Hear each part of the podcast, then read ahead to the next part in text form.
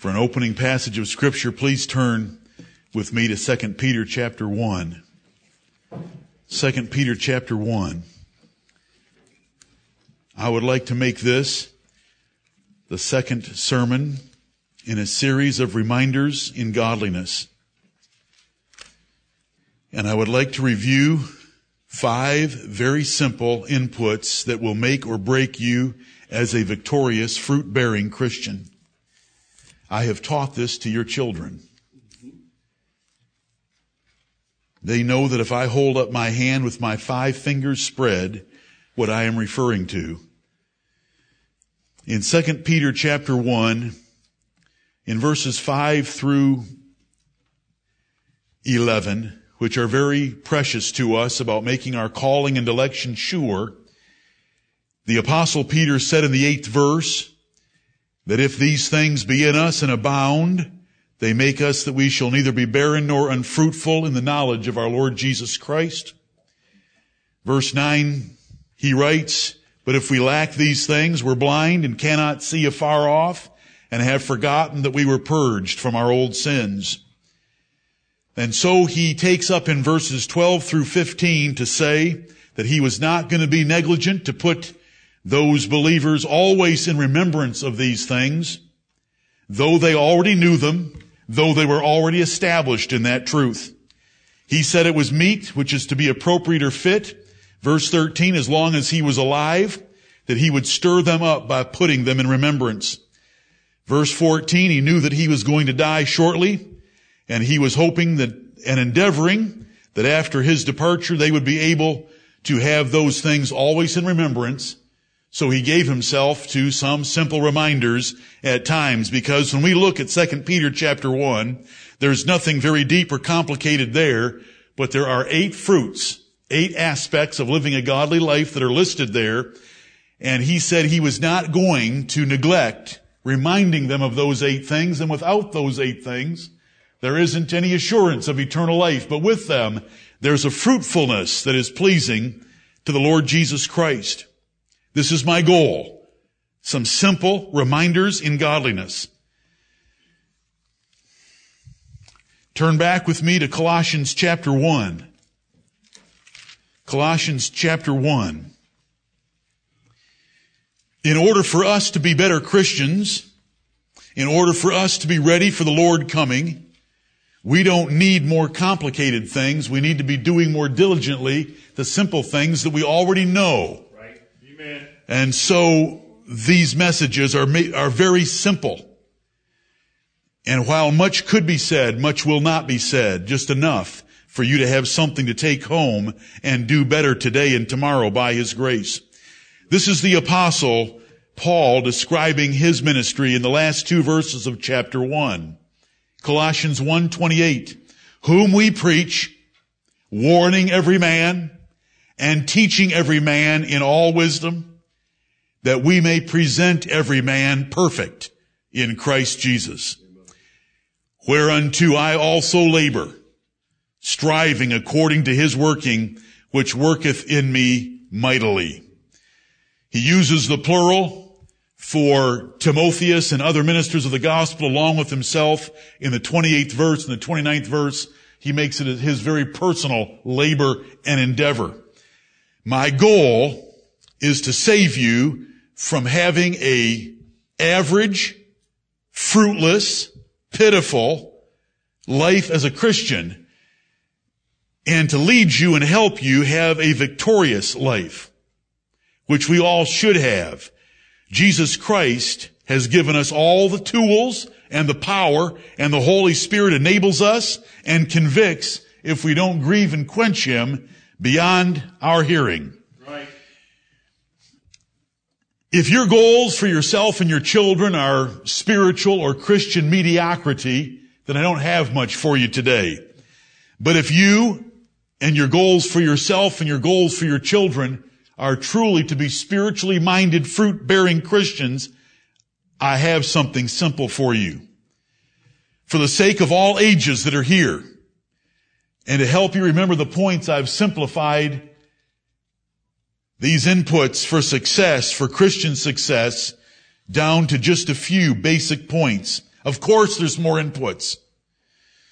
But I've sought to simplify things by focusing on a few big ones, and they're big ones over which each of you have control, even if you are a child living at home under your parents. Right. Of course, each of the inputs could be expanded into its own sermon, but that wouldn't be my goal, and it isn't my goal.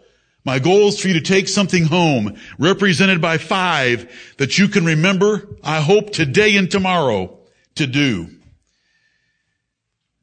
Not a week goes by in my life that I do not answer someone in spiritual decline or trouble with this very issue of what I'm going to give you. Not a week. Either within our church, outside our church, through the internet, wherever, every week I deal with this. At least once. And I want to share it with you.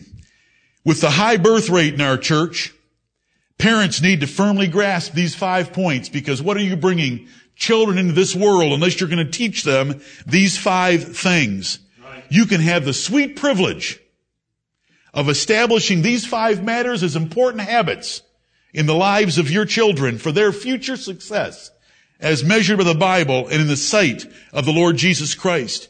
I hope you'll remember that God gave you your children with blank slates and if you're filling those blank slates with things of the world and things against the five inputs I'm about to give you, then you are destroying your children as ever being, living meaningful, valuable, fruit-bearing, prosperous lives in the sight of God. What inputs will you allow? What inputs are you allowing to your children? To the degree you cheat, on any one of these five inputs that I give you is the degree that you will fail as a true Christian. You cannot cheat on these and succeed. They're contrary to true holiness if you compromise or cheat. Look at 1 Corinthians chapter 9 and see there what it takes to be a world-class athlete. 1 Corinthians chapter 9. First of all, of course, it takes a great gift. That is a gift by a creator bestowed upon a man to run faster, leap higher, or throw farther than anyone else. But he arrives at that level of success by applying himself in a matter called temperance, which is self-discipline. I'm going to start at verse 24 where the apostle is making a comparison to athletes. He mentions two sports, which are running and boxing, and then he describes himself relative to this. And his point is unlike our generation, which loves to hand out trophies for effort and trophies for participation. There's only one trophy and it goes to first place because second place is losing. Verse 24. Know ye not that they which run in a race run all, but one receiveth the prize. Don't you know that? Know ye not? So run that ye may obtain. We ought to run with the idea that our Christian race only has one winner, which means we don't want to settle for, well, I was in the crowd at the finish line. We want to be in front of the crowd at the finish line. The apostle Paul wanted to break the tape himself. He wasn't looking for Barnabas or Timothy to get to the tape first, and as long as he was in the crowd at the finish, feeling good about himself. Know ye not? Don't we understand this basic aspect of being a winner? Know ye not that they which run in a race run all, but one receiveth the prize. So run that ye may obtain. And every man that striveth for the mastery to be a world-class athlete is what's under consideration is temperate in all things. Temperance meaning self-discipline, self-denial, or moderation in diet, in sleep, in exercise, in all their activities in order to be the greatest that they can be.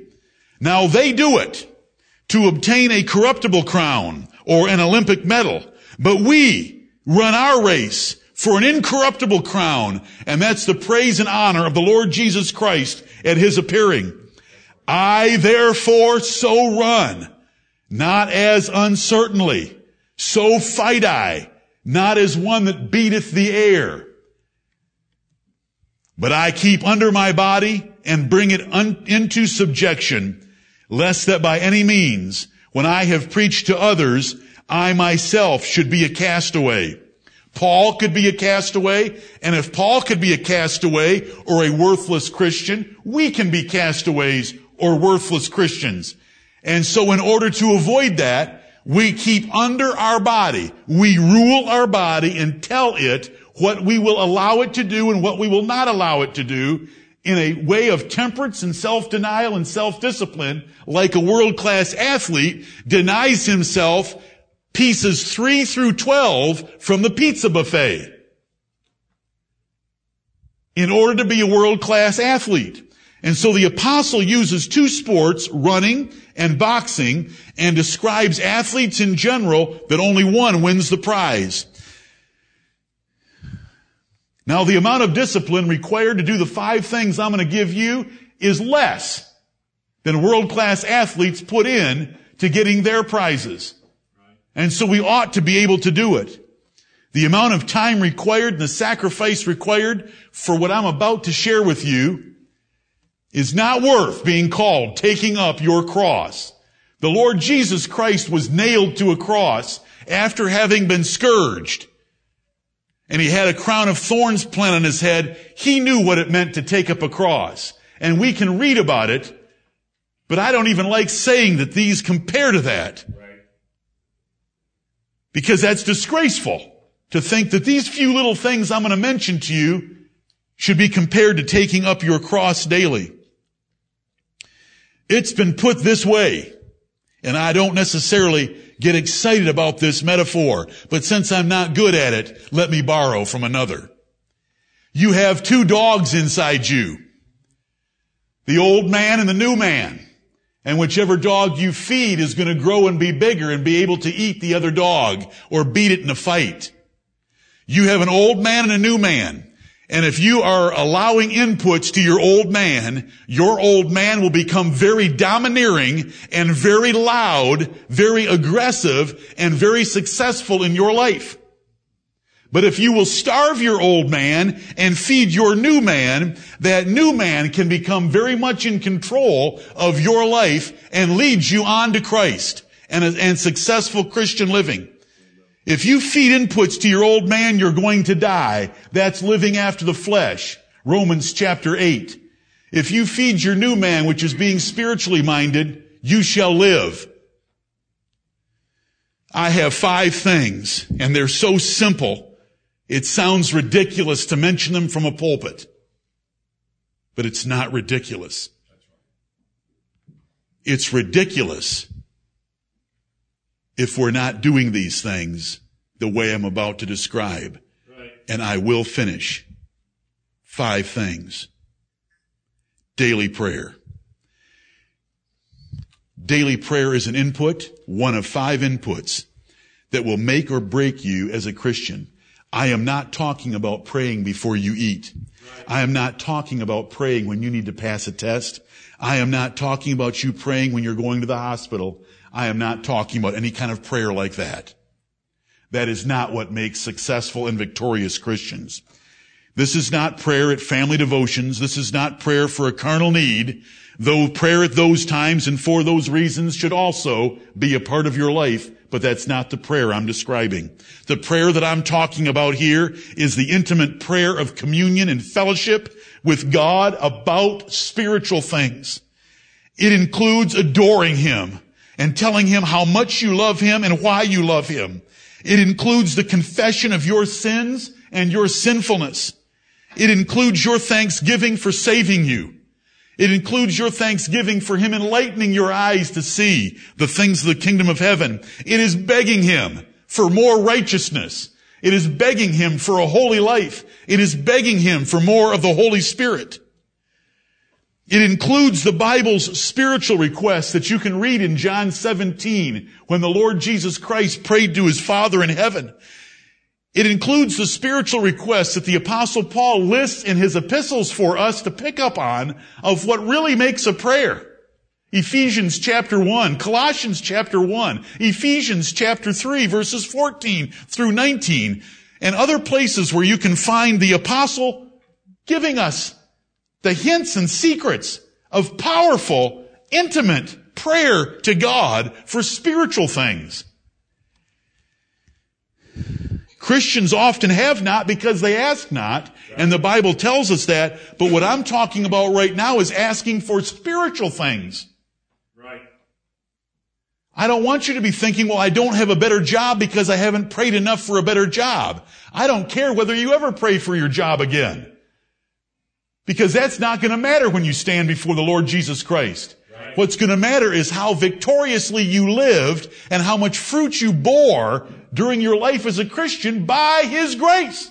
He has saved us for a purpose, and that's to bear fruit. If you have trouble thinking of what to say when you're praying, use the Psalms. Go get into Psalm 42 and get down on your knees and speak to yourself. O my soul, why art thou cast down? And pray the prayer in that Psalm 42. Or go to Psalm 119 and I don't care if you open it this way and put your finger down and get on your knees and pray that text. If you'll pray it with understanding and the same heart's desire that David had, God will bless you. I am talking about spiritual prayer. Alone. By yourself. With time. Not to be hurried. Not while you're driving. Time that you have made to go seek the face of God. The Bible tells us that David and Daniel both prayed three times daily. And that doesn't mean before three meals. The Bible tells us where Daniel prayed. He opened his windows to face the barren ground of Jerusalem where Nebuchadnezzar had leveled the city of his fathers because Solomon had prayed at the dedication of his temple, if my people, when they are captive under your chastening judgment, face this place and pray, hear thou from heaven and deliver them. If you want to know what David, Daniel prayed, then go read Daniel chapter 9, the first 20 verses, and it will tell you how he confessed the sins of his fathers and his own sins and begged for God to have mercy. You say, I don't pray very much like that. That's why I'm here with Right. inf- infant material for all of us to humble ourselves and to add an element of prayer to our lives that we may have neglected. That's all I have to say on prayer. We could say a whole lot more. I could turn you to many passages. I just want you to think about the first of five. What you need every day as a daily input to be a great Christian, and that is spiritual praying. You praying for a spouse, or you praying for a job, or you praying to pass a test isn't going to do you very much good. Right. I mean, really. We can drive just about anything and you can marry just about anyone in many respects. We're talking about being successful when the Lord Jesus Christ measures you and you give an account of your life. And we are all hastening toward that. And a 29 year old woman I've never met is there. And I shall be there soon. My mother is already there. Two. Daily Bible reading. This is meditative Bible reading that I'm talking about to meet God, to feed on His fare, and to learn truth for your life. This is not merely to accomplish an annual goal of reading the Bible or to fill in a Bible reading chart. This is through the discipline and goal, though the discipline and goals of such a Bible reading program can be useful to keep you on track reading every day, but that is not my goal, nor that, nor is that what I'm talking about. Less is usually better in the kind of reading that I'm talking about so that you can more fully analyze and delight in the words of God and allow Him to speak to you, not because you're rush, rushing so fast over the words that you miss the jewels and the diamonds and the facets that are there in those words by which He can feed you and encourage you and enlighten your eyes. Job valued the words of God, God's mouth more needful than his necessary food. He tells us in Job chapter 23 and verse 12, we have a simple Bible program which I will mail you and which my father is giving you questions every day to help you through that one chapter a day that will get you from Genesis to Revelation, avoiding the hard parts of the Bible. Do you care enough about God and meeting the high king of heaven and giving an account of your life to read one chapter slowly, meditatively, carefully, seeking to meet God and to have your soul fed by every living, by every word of the living God. Jesus said that man shall not live by bread alone, but by every word of God. But you make absolute certain that you eat three, four, five, eight, ten times a day. You snack between meals. What if you looked at the Word of God the same way so that not only you had highly nutritious, compact, prepared and planned meals several times a day, but in between you were taking snacks of the Word of God. Right. But I'm not talking about snacks. I'm talking about setting apart some time where you meet God in the pages of Holy Scripture. He doesn't appear in visions to us. We have something better than a vision from heaven. We have His words in writing. He has written to you and He has written from an infinite mind, carefully preserved and inspired through the pens of men to speak to your soul individually as personally as it could ever be done, more personally than anyone has ever spoken to you on this world. In the Bible. Daily meditative reading. And less is better. Don't race through three chapters. I don't care if you were to hang yourself up for 15 minutes on one verse of Psalm 119.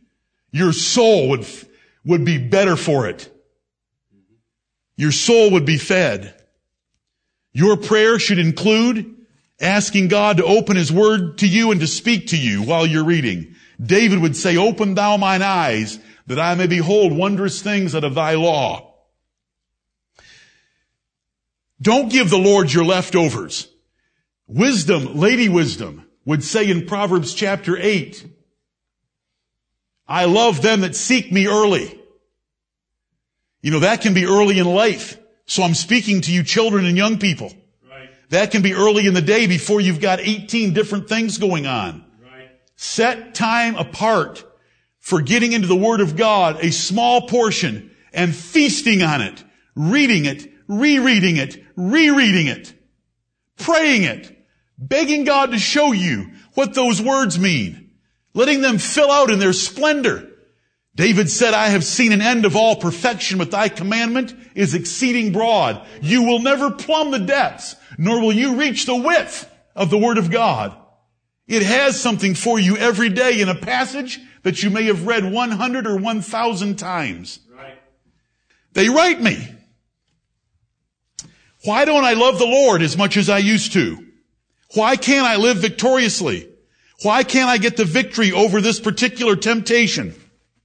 Matthew sees many of them. I get them every week. And I'm 55 years old or something like that. It's four. But I know by experience. And I know by watching.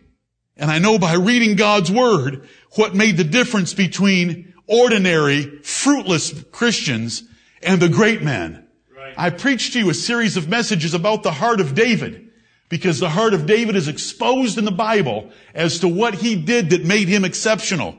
And I taught you that for you to be like him. Daily, intimate, spiritual prayer, daily, meditative, reading the Word of God to meet God and to have Him speak to you through His Word. Three, we're talking about inputs. You put those first two inputs in, your new man is going to explode with growth like he's on steroids. Right. Your new man will explode with growth. If you will take the time and set it apart and make it the high point and the primary focus uh, of getting a day started to pray that way and to read God's word that way, God will bless you. Your new man will grow. Your old man's gonna chafe. Your old man's gonna be bored. Your old man's gonna come up with excuses why you can do it later and why it's not important. He's lying to you. Don't you know your old man only lies? You vent hell through your old man. The thoughts and the feelings that you get from your old man are from the devil himself. Right. Don't you listen to that voice. You're going to stand before the Lord Jesus Christ and I'm going to stand there beside you and we're going to give an account of our lives. Whether we have listened to that voice or if we listen to this voice that I give you from the Word of God and that your conscience should be giving you. But your conscience is going to be seared if you haven't been doing this. You're going to find me overbearing. You're going to find me mystically spiritual in a way that you can't even grasp. But this is simple basic Christianity Right. for successful Christians. Friends, number three. The Bible's very plain. Look at Proverbs chapter 9. Let's just see what the Bible says. You know the verse well. Do I, do I need to turn you to 1 Corinthians 15, 33? We're turning to Proverbs chapter 9, but in 1 Corinthians 15, 33 it says, be not deceived. Don't be deceived. Don't think you can get away with it. Don't think it won't hurt you. Evil communications corrupt good manners. We want the good manners. The good manners are those things that God approves of. The good manners are those things that we can tell the Lord in the day of judgment that we did these things and we can know that we did the things that please Him. But evil friends will corrupt them. I don't care if they're good Christian people. Good Christian people crucified the Lord Jesus Christ. Right. if you'll allow me the use of good Christian people to describe those under the old covenant. That was the most conservative de- religious denomination of God's religion that crucified the Lord Jesus Christ. Proverbs chapter 9 and verse 6, 6 forsake the foolish and live. Amen. Look at chapter 13 and verse 20. He that walketh with wise men shall be wise. Notice the inputs. He that walketh with wise men shall be wise. Because if you make wise men, wise boys, wise girls, wise women your companions, then you're going to walk with them and they're, they're going to rub off on you. They're going to make you wise. They're going to have answers for your questions. They're going to have suggestions for your dilemmas. And they're going to exhort you to do what is right because you're hanging around with wise people. And this is wise is determined by God's word, not by any other criterion. But it says in the second half of the verse, a companion of fools shall be destroyed. They're going to rub off on you as well. You're going to hang around with those that God hates because God hates fools. He hates foolishness. He hates folly. And so you want to get away from them. The friends make an input to your life. Friends influence you greatly, especially the younger you are, the more your friends influence you. Don't tell me they don't influence you. They do influence you. It's called peer pressure. It molds you. It bends you. It breaks you. It pressures you by your peers because you want to meet with their acceptance. You want to be popular. You don't want to be an outcast. Look at Psalm 1. Look at David very, very quickly. Psalm 1, verse 1 opens the book of Psalms. Blessed is the man that walketh not in the counsel of the ungodly, nor standeth in the way of sinners, nor sitteth in the seat of the scornful. He is outside of their lifestyle. He is outside of their attitude. He is outside of their actions. Start, the Bible starts off that way about the life of David. Look at chapter 15 and verse 4. Psalm 15, 4. This is the attitude you ought to have in whose eyes a vile person is contemned, but he honoreth them that fear the Lord. Notice this great man that is going to make it to heaven, because that's what Psalm 15 is about, that's going to stand in the presence of the Lord. He condemns vile persons. Those people that disobey the word of God, have a filthy mouth or a filthy lifestyle, he condemns them. But he honors them that fear the Lord. He sets them up. He exalts them. They're his favorite people. He's a lover of good men. Titus chapter 1 and verse 8. Look at chapter 16. I want you to see the psalmist, the psalmist David. The psalmist David said that his goodness does not extend to the Lord in verse 2, but in verse 3 it says, but to the saints that are in the earth and to the excellent in whom is all my delight. David found all of his delight in the excellent that are in the earth to the saints. Those are sanctified people living a holy life. The only time that you think they're boring is when you're in the flesh and you're thinking through the flesh.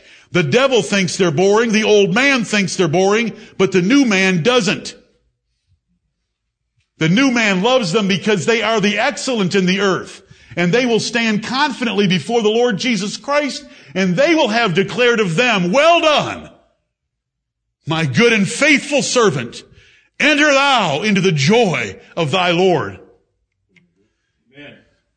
David said, my goodness extends to them. They are all my delight. These are the friends you must choose. Look at 26. I'm not going to let David go until he gets his point across. Hurry with me. Psalm 26 verse 4. I have not sat with vain persons. Do you ever sit around and hang out? What does the word hang out mean except to be stupid? Go hang yourself instead of hanging out. What do you mean by that? I have not sat with vain persons. Vain persons are profitless, unprofitable, empty, worthless, foolish persons. Neither will I go in with dissemblers. Those are those that deceive or tell lies. I have not, uh, verse 5, I have hated the congregation of evildoers. I've hated it. The gatherings, the crowds, and will not sit with the wicked. I don't want anything to do with them. I hate them. I won't sit with them and I won't go in with them. I don't have more time. These verses are plain enough. Look at 101. Psalm 101. Psalm 101 and verse 4. David here is promising God of what kind of godly life he is going to live.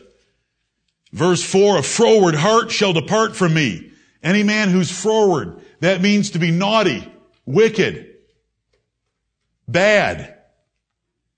A bad heart shall depart from me. I will not know a wicked person. Whoso privately slandereth his neighbor, him will I cut off. I won't put up with people who backbite and whisper about others. Him that hath an high look and a proud heart, some arrogant or conceited person will not I suffer.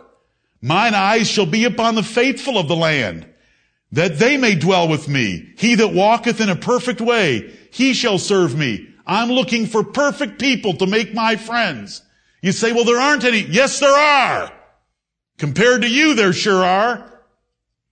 Find yourself some perfect friends. He that worketh deceit shall not dwell within my house. He that telleth lies shall not tarry in my sight. I will early destroy all the wicked of the land, that I may cut off all wicked doers from the city of the Lord. Look at Psalm 119. Psalm 119 and verse 63. 119, 63. This is the third input of five. The third input is the friends that you choose, the companions that you have, those that you hang around, those that you talk to, those that you so-called bare your soul to. Oh, and they bare their soul to you. What kind of people are you picking? There's only a few in the earth, and they're called saints and they're called the excellent. And they love righteousness and holiness. They're the only ones you should pick. Verse 63, I am a companion of all them that fear thee. Though that should be your companion right there. And of them that keep thy precepts. Psalm 119 verse 63. Jump over just a little ways to verse 79. Let those that fear thee turn unto me and those that have known thy testimonies. You want Bible believing, Christ loving people to be your friends. And if they don't fear God and love the Bible and love Jesus Christ, they're not good enough to be your friends. They're gonna pull you down. They're gonna destroy you. Music. Music's a powerful medium of influence and it is not neutral in its spiritual effects. Right. You know, people who love the world's music love to say that music is neutral. Well, then why is it that only a certain kind of people with a certain level of wickedness listen to each kind of music? Would you just explain that for me? Disciplined people with character don't listen to rap. Oh, and so much more could be said. All you have to do is look at their fruits. By their fruits ye shall know them. What is the lifestyle and the character of those that perform it, those that write it, and those that buy it and listen to it? You don't need me to give you some long explanation of the Bible since the Lord has left us without verses specifically condemning some of the garbage that we've invented in the last 100 years in this country. But there is something in this country and that is the mechanical devices that can bring music to your ears 24 hours a day at any level of volume that you so need or require, which never existed in the past. But music is a powerful medium. It is called the language of the soul. And you have a soul that has been bought out of this world by the blood of the Lord Jesus Christ, and you are His and you are not your own. And the Holy Spirit of God dwells in you, and your body is called the temple of the Holy Ghost. And so like I have said before, the music that you ought to let in through the two holes that He prepared in the sides of your head into His temple had better be temple music. We are talking about being a successful, victorious Christian. If you are letting the world's music in through these two audio holes that God put in the sides of your head, where the noise reaches the Holy Spirit that is dwelling within your body, you are corrupting yourself in front of the Holy Spirit. You are grieving and quenching the Holy Spirit, and you will never amount to a victorious, fruit-bearing, strong, zealous Christian.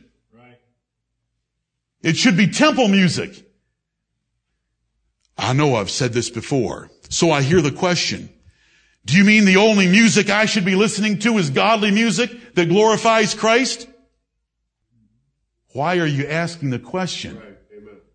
You pagan pervert. What in the world is going wrong between you and me that you would even ask such a question like that? I thought that the Bible said that everything we do, whether we eat or drink or whatsoever we do, we should do all to the glory the glory of God. Godly music. You know what happened when King Saul was afflicted by an evil spirit from the Lord? They all knew more about music than you do.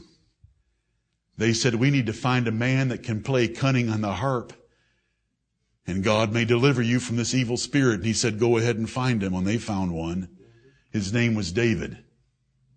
I wonder what kind of lyrics he sang. Oh, I think we have 150 of them, short a few written by Asaph. And he played, and Saul would be relieved. I can get you devil possessed, and I can get me devil possessed with the wrong kind of music. And all you have to do is look at their concerts and see what they do at those concerts and see what they say in their music. You don't need a lesson from me on music. Is it God glorifying, Christ honoring, temperance teaching, Christian music? If music's the language of the soul, what kind of language do you want to be speaking to your soul? The Bible tells you what you're supposed to sing when you're merry. What is the answer? In James chapter 5 and verse 13. What is the answer? When you're merry, what are you supposed to be singing? Psalms. You say, well, that's kind of restrictive. Wouldn't it be wonderful to live in a nation like Israel where you'd have had to walk 10 miles and bring some money in order to get to hear any other kind of music but Psalms? Right. And now you've got all these little gadgets in your purse, in your pockets, under your belt, in your cell phone. You can listen to any crap that you want to, any time of day, at any volume you want it. And I know the world's a better place for it, isn't it? I've watched it corrupt, and I have felt it corrupt because it corrupted me. And I have a wonderful father. But I wish he'd have used his sledgehammer a little bit more when I was 14 in breaking devices and body parts. But thanks be to God. One of the ways to befriend the world and to be the enemy of God is to listen to its music. Its music is against the Lord Jesus Christ. Its music is against righteousness. Its music is against wisdom. Its music is against a creator. I don't care if you're listening to country western and trying to call that godly. All they know in country western music is adultery, divorce, and drunkenness. in their best music. Again, measure it by the performing artists and the people that buy it and listen to it. Measure it by its lyrics compared to the Word of God. That's four. Number five, your entertainment. Hollywood is the devil's pulpit. There is religion being preached in every single production that comes out of Hollywood. It actually it can become a nice, in certain respects, it can actually become a nice little exercise in spiritual discernment to figure out which religion they're preaching. Everything that comes out of Hollywood is preaching a religion. It is the most powerful medium the world has ever seen is a moving picture with audio. And they can make that moving picture with te- technical advances that we've had in the last 40 years. They can make that picture so visually attractive by retakes and retakes, makeup and lighting, and then have a soundtrack attached to it where it becomes so potent and so powerful, and it's conveying to you the religious sermon that is being preached by the devil that is behind Hollywood. Those are not innocent people out there. Read about their lifestyles. Read about what they think of Bible Christianity. Right. They despise us. Right. But there is that message coming through everything. You can tell me all you want about Anne of Green Gables, and like I've said before, so there isn't, there may not be overt, direct, obvious evil in something called Anne of Green Gables. But it's a faithless approach to living, which is wickedness. Right. Life is to serve the Lord. He gave us our lives. We owe Him everything. The Lord hath made all things for himself, yea, even the wicked for the day of evil. There isn't a faithless approach. If you watch enough what I'm going to call innocent and neutral television for the moment that doesn't have overt wickedness in it, it's faithless approach to living and it will leave you rather faithless. You will not be a faith-driven person walking by faith, not by sight. You will become a sight-driven person and you will not be pleasing the Lord Jesus Christ. You will not be adding to your faith virtue because you won't even really have faith. You'll just come into this church and sit. Or come into this church and stand in this pulpit like me. Even if you can't detect any overt or subliminal evil, there's always faithless living being promoted. Along with all sorts of religious and ideas and philosophies contrary to the Word of God. Right. David said he would put no wicked thing before his eyes. Since you're in Psalm 119, look at verse 37. Turn away mine eyes from beholding vanity and quicken thou me in thy way. What if in the morning you were to get up and open it to Psalm 119 and say, I'm going to try the pastor's approach since I can't think of a place to read in the Bible. And you put your finger on verse 37, turn away mine eyes from beholding vanity and quicken thou me in thy way. But you went to bed the night before having watched some stupid movie promoted by the devil and sold through Hollywood for the destruction of your soul. In Romans chapter 1, the apostle said, who knowing the judgment of God, that they which commit such things are worthy of death, not only do the same, but have pleasure in them that do them.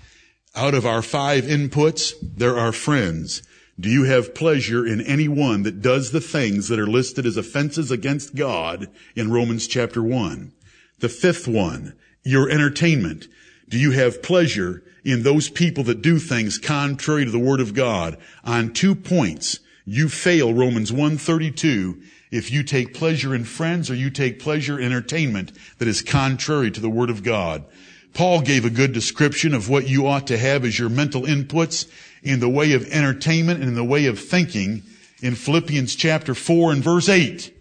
When he said, finally, brethren, whatsoever things are true, whatsoever things are honest, whatsoever things are just, these are all by God's definition of terms, not Hollywood's or the PTA. Right. Whatsoever things are true, honest, just, whatsoever things are pure, whatsoever things are lovely, whatsoever things are of good report. If there be any virtue, if there be any praise, think on these things. They ask me, why can't I make it? Why can't I defeat this sin in my life? I answer, I give to you five inputs that will make or break you as a successful Christian. To the degree you cheat on one or more of these inputs is the degree you will fail as a true Christian. If you're compromising on one or more of these inputs, you can drastically alter your life for God. If you've been compromising them toward the world and you were to change them toward Christ, it'll change your life. It doesn't matter what people around you think that you're being goody goody two shoes or you're being too spiritually minded. This is not being too spiritually minded. When you or our church becomes too spiritually minded, we'll have some sermons on that subject. By tempering it with a little carnality. We'll look for the verses. Five little inputs. Basic Christianity, but successful Christianity. May God bless the preaching of His Word.